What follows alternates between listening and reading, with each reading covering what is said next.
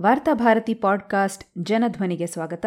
July ಇಪ್ಪತ್ತು, ಎರಡು ಸಾವಿರದ ಇಪ್ಪತ್ತೆರಡು ಬುಧವಾರದ ವಾರ್ತಾಭಾರತಿ ಸಂಪಾದಕೀಯ. ಗುಜರಾತ್ ಹತ್ಯಾಕಾಂಡ. ಉಜ್ಜಿದಷ್ಟು ಅಂಟಿಕೊಳ್ಳುತ್ತಿರುವ ಕಳಂಕದ ಕಲೆಗಳು. ಇಡೀ ಅರೇಬಿಯಾದ ಸುಗಂಧ ದ್ರವ್ಯಗಳು ನನ್ನ ಕೈಯ ರಕ್ತದ ಕಲೆಗಳ ವಾಸನೆಯನ್ನು ಹೋಗಲಾಡಿಸಲು ಅಶಕ್ತವಾಗಿವೆ. ಇದು ಶೇಕ್ಸ್ಪಿಯರ್ನ ಮ್ಯಾಕ್ಬೆತ್ ನಾಟಕವೊಂದರಲ್ಲಿ ಲೇಡಿ ಮ್ಯಾಕ್ಬೆತ್ನ ಅಳಲು. ತನ್ನ ಗಂಡನನ್ನು ರಾಜನನ್ನಾಗಿಸಲು ಆಕೆ ಮಾಡುವ ಒಂದು ಕೊಲೆ ಅದನ್ನು ಮುಚ್ಚಿಹಾಕಲು ಆಕೆ ಮಾಡುವ ಇನ್ನಷ್ಟು ಕೊಲೆಗಳಿಗೆ ಕಾರಣವಾಗುತ್ತದೆ. ರಕ್ತದ ಹೊಳೆಯನ್ನೇ ಹರಿಸುತ್ತದೆ. ಕೊನೆಗೆ ರಕ್ತದ ಕಲೆಗಳಿಂದ ಪಾರಾಗುವ ಆಕೆಯ ಅಸಹಾಯಕತೆ ಮತ್ತು ದುರಂತವನ್ನು ಆ ನಾಟಕದಲ್ಲಿ ಕಟ್ಟಿಕೊಡಲಾಗುತ್ತದೆ.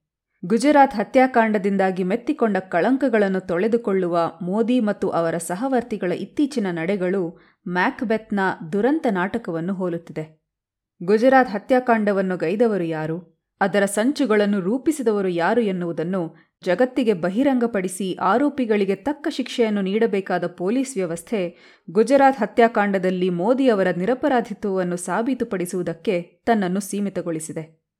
ಮೋದಿಯವರ ಮೇಲೆ ಅಂಟಿದ ಆರೋಪಗಳ ಕಲೆಗಳನ್ನು ತೊಳೆಯುವ ಭಾಗವಾಗಿ ಎರಡು ವರ್ಷಗಳ ಹಿಂದೆ ನಿಧನರಾದ ಕಾಂಗ್ರೆಸ್ ನಾಯಕ ಅಹಮದ್ ಪಟೇಲ್ ಮತ್ತು ಸಾಮಾಜಿಕ ಹೋರಾಟಗಾರ್ತಿ ತೀಸ್ಟಾ ಸೆಟಲ್ವಾಡ್ ಜೊತೆಗೂಡಿ ಮೋದಿಯವರನ್ನು ಎರಡು ಸಾವಿರದ ಎರಡರ ಗುಜರಾತ್ ಗಲಭೆಯಲ್ಲಿ ಸಿಲುಕಿಸಲು ನೋಡಿದ್ದರು ಎಂದು ಗುಜರಾತ್ ಪೊಲೀಸರು ಅಹಮದಾಬಾದ್ ಸೆಷನ್ಸ್ ನ್ಯಾಯಾಲಯಕ್ಕೆ ತಿಳಿಸಿದ್ದಾರೆ. ಪೊಲೀಸ್ ವರದಿಯನ್ನು ಓದಿದವರಿಗೆ ಗುಜರಾತ್ ಹತ್ಯಾಕಾಂಡದ ಸಂದರ್ಭದಲ್ಲಿ ಆ ರಾಜ್ಯದ ಮುಖ್ಯಮಂತ್ರಿಯಾಗಿದ್ದವರು ಯಾರು? ಅಹಮದ್ ಪಟೇಲ್ ಮುಖ್ಯಮಂತ್ರಿಯಾಗಿದ್ದು ತೀಸ್ತಾ ಸೆಟಲ್ವಾಡ್ ಅವರೇನಾದರೂ ಗೃಹ ಸಚಿವರಾಗಿದ್ದರೆ ಎನ್ನುವ ಅನುಮಾನ ಕಾಡಬೇಕು. ಗುಜರಾತ್ ಹತ್ಯಾಕಾಂಡದ ಕಳಂಕವನ್ನು ನರೇಂದ್ರ ಮೋದಿಯ ತಲೆಗೆ ಯಾಕೆ ಕಟ್ಟಲಾಗಿದೆ ಎಂದರೆ ಅಂದು ಅಲ್ಲಿನ ಮುಖ್ಯಮಂತ್ರಿಯಾಗಿದ್ದವರು ನರೇಂದ್ರ ಮೋದಿ. ಆ ಬಳಿಕ ಗೃಹ ಸಚಿವರಾಗಿದ್ದವರು ಅಮಿತ್ ಶಾ. ಇಡೀ ವಿಶ್ವವನ್ನೇ ಆಘಾತಕ್ಕೆ ತಳ್ಳಿದ ಹತ್ಯಾಕಾಂಡದ ವೈಫಲ್ಯವನ್ನು ಆ ಸರಕಾರ ಹೊರಲೇಬೇಕಾಗಿದೆ. ಗುಜರಾತ್ ಹತ್ಯಾಕಾಂಡಕ್ಕೆ ನಾಚಿ ಅಂದಿನ ಪ್ರಧಾನಿ ಅಟಲ್ ಬಿಹಾರಿ ವಾಜಪೇಯಿಯವರೇ ರಾಜೀನಾಮೆ ನೀಡಲು ಮುಂದಾಗಿದ್ದ ವರದಿ ಮಾಧ್ಯಮಗಳಲ್ಲಿ ಪ್ರಕಟವಾಗಿತ್ತು. ಎಲ್ ಕೆ ಅಡ್ವಾಣಿಯವರು ಅವರನ್ನು ರಾಜೀನಾಮೆ ನೀಡದಂತೆ ತಡೆದಿದ್ದರು. ಇಷ್ಟಕ್ಕೂ ನರೇಂದ್ರ ಮೋದಿಯವರ ವೈಫಲ್ಯವನ್ನು ಕೇವಲ ಅಹಮದ್ ಪಟೇಲ್ ಅಥವಾ ತೀಸ್ತಾ ಅವರಷ್ಟೇ ಪ್ರಶ್ನಿಸಿರುವುದಲ್ಲ. ನಾಡಿನ ಹತ್ತು ಹಲವು ಪತ್ರಿಕೆಗಳು ಕೋಮು ಗಲಭೆಯಲ್ಲಿ ಸರಕಾರದ ನಿಷ್ಕ್ರಿಯತೆಯ ಬಗ್ಗೆ ಬೆಳಕು ಚೆಲ್ಲಿವೆ. ಅಂತಾರಾಷ್ಟ್ರೀಯ ಮಟ್ಟದ ಮಾಧ್ಯಮಗಳಲ್ಲೂ ಇವು ಪ್ರಕಟವಾಗಿವೆ. ಗುಜರಾತ್ ಹತ್ಯಾಕಾಂಡವನ್ನು ಹಿಂದೂ ಸಂಸ್ಕೃತಿಯ ಪುನರುತ್ಥಾನವೆಂದು ಕೆಲವು ಸಂಘ ಪರಿವಾರದ ನಾಯಕರು ಬಣ್ಣಿಸಿದ್ದರು. ಇಲ್ಲಿ ಸರಕಾರದ ವೈಫಲ್ಯಗಳಷ್ಟೇ ಅಲ್ಲ, ಗುಜರಾತ್ ಗಲಭೆಯಲ್ಲಿ ಪೊಲೀಸರು ಪರೋಕ್ಷವಾಗಿ ದುಷ್ಕರ್ಮಿಗಳಿಗೆ ಸಹಕರಿಸಿದ್ದರು ಎನ್ನುವ ಆರೋಪಗಳೂ ಕೇಳಿಬಂದಿವೆ. ಹಾಗೆಯೇ ಹತ್ಯಾಕಾಂಡದಲ್ಲಿ ಸಂಘ ಪರಿವಾರದ ಪಾತ್ರಗಳನ್ನು ಹಲವು ಕುಟುಕು ಕಾರ್ಯಾಚರಣೆಗಳು ಬಯಲಿಗೆಳೆದಿವೆ. ಕಾನೂನು ಸುವ್ಯವಸ್ಥೆ ಬಿಗಿಯಾಗಿದ್ದಿದ್ದರೆ ಅಂದಿನ ಹತ್ಯಾಕಾಂಡ ಸಂಭವಿಸುತ್ತಿರಲಿಲ್ಲ ಎನ್ನುವುದು ಬಹುತೇಕ ವಿಶ್ಲೇಷಕರ ಅಭಿಪ್ರಾಯವಾಗಿತ್ತು. ಆ ಕಾರಣದಿಂದಲೇ ಅಂದು ಗುಜರಾತ್ ರಾಜ್ಯವನ್ನು ಆಳುತ್ತಿದ್ದ ನಾಯಕರು ಗಲಭೆಯ ಹೊಣೆಗಾರಿಕೆಯಿಂದ ಯಾವ ಕಾರಣಕ್ಕೂ ನುಣುಚಿಕೊಳ್ಳುವಂತಿಲ್ಲ.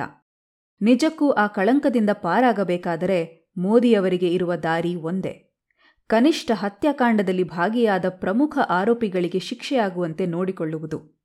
ಆದರೆ ಹತ್ಯಾಕಾಂಡದ ಸಂಚುಗಾರರಿಗೆ ನೇರವಾಗಿ ಭಾಗವಹಿಸಿದ ದುಷ್ಕರ್ಮಿಗಳಿಗೆ ಶಿಕ್ಷೆಯಾಗುವುದರ ಬದಲು ಹತ್ಯಾಕಾಂಡದಿಂದ ಸಂತ್ರಸ್ತರಾದವರ ಪರ ಹೋರಾಟ ನಡೆಸಿದವರು ಜೈಲು ಸೇರುತ್ತಿದ್ದಾರೆ.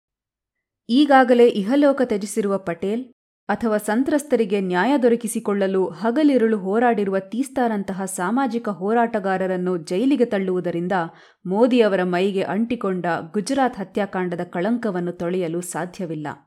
ಬದಲಿಗೆ ಒಂದು ಕಳಂಕದಿಂದ ಪಾರಾಗಲು ಹೊರಟು ಇನ್ನಷ್ಟು ಕಳಂಕಗಳನ್ನು ಮೈಮೇಲೆ ಬಳಿದುಕೊಳ್ಳಲು ಮುಂದಾಗಿದ್ದಾರೆ ಮೋದಿ ಮತ್ತು ಅವರ ಸಂಗಡಿಗರು.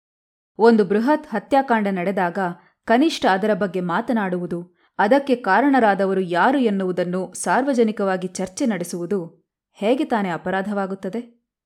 ಅದನ್ನು ಅಪರಾಧ ಎನ್ನುವ ಮೂಲಕ ಮುಂದಿನ ದಿನಗಳಲ್ಲಿ ನಡೆಯಬಹುದಾದ ಯಾವುದೇ ಗಲಭೆ ದೊಂಬಿಗಳಿಗೆ ಸಂಬಂಧಿಸಿ ಸರಕಾರದ ವಿರುದ್ಧ ಮಾತನಾಡದಂತೆ ಸಾಮಾಜಿಕ ಹೋರಾಟಗಾರರ ಬಾಯಿ ಮುಚ್ಚಿಸಲು ಹೊರಟಂತಿದೆ.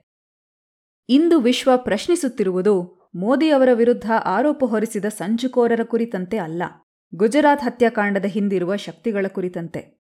ಗುಜರಾತ್ ಹತ್ಯಾಕಾಂಡಕ್ಕೆ ಪೂರ್ವದಲ್ಲಿ ನಿರಂತರವಾಗಿ ಜನರನ್ನು ತಮ್ಮ ಭಾಷಣಗಳ ಮೂಲಕ ಪ್ರಚೋದಿಸುತ್ತಿದ್ದ ಸಂಘ ಪರಿವಾರ ನಾಯಕರ ವಿರುದ್ಧ ಯಾವ ಕ್ರಮ ತೆಗೆದುಕೊಳ್ಳಲಾಗಿದೆ ಎನ್ನುವುದನ್ನು ಜಗತ್ತು ಪ್ರಶ್ನಿಸುತ್ತಿದೆ. ಅವುಗಳಿಗೆ ಉತ್ತರ ನೀಡಲು ವಿಫಲರಾಗಿರುವ ಮೋದಿಯವರು ಇದೀಗ ತನ್ನದೇ ಪೊಲೀಸರ ಮೂಲಕ ತನಗೆ ಕ್ಲೀನ್ ಚಿಟ್ ನೀಡಿಕೊಂಡಿದ್ದಾರೆ. ಇದು ಹತ್ಯಾಕಾಂಡದಲ್ಲಿ ಮೋದಿಯವರ ಪಾತ್ರದ ಕುರಿತಂತೆ ಇನ್ನಷ್ಟು ಸಂಶಯಗಳನ್ನು ಮೂಡಿಸಿದೆ. ಇದೇ ಸಂದರ್ಭದಲ್ಲಿ ಗೋಧ್ರ ರೈಲಿನ ಮೇಲೆ ನಡೆದ ದಾಳಿಯ ಬಗ್ಗೆಯೂ ಮಾಧ್ಯಮಗಳು ತಮ್ಮ ಸಂಶಯಗಳನ್ನು ವ್ಯಕ್ತಪಡಿಸಿರುವುದನ್ನು ಇಲ್ಲಿ ಸ್ಮರಿಸಬೇಕಾಗಿದೆ.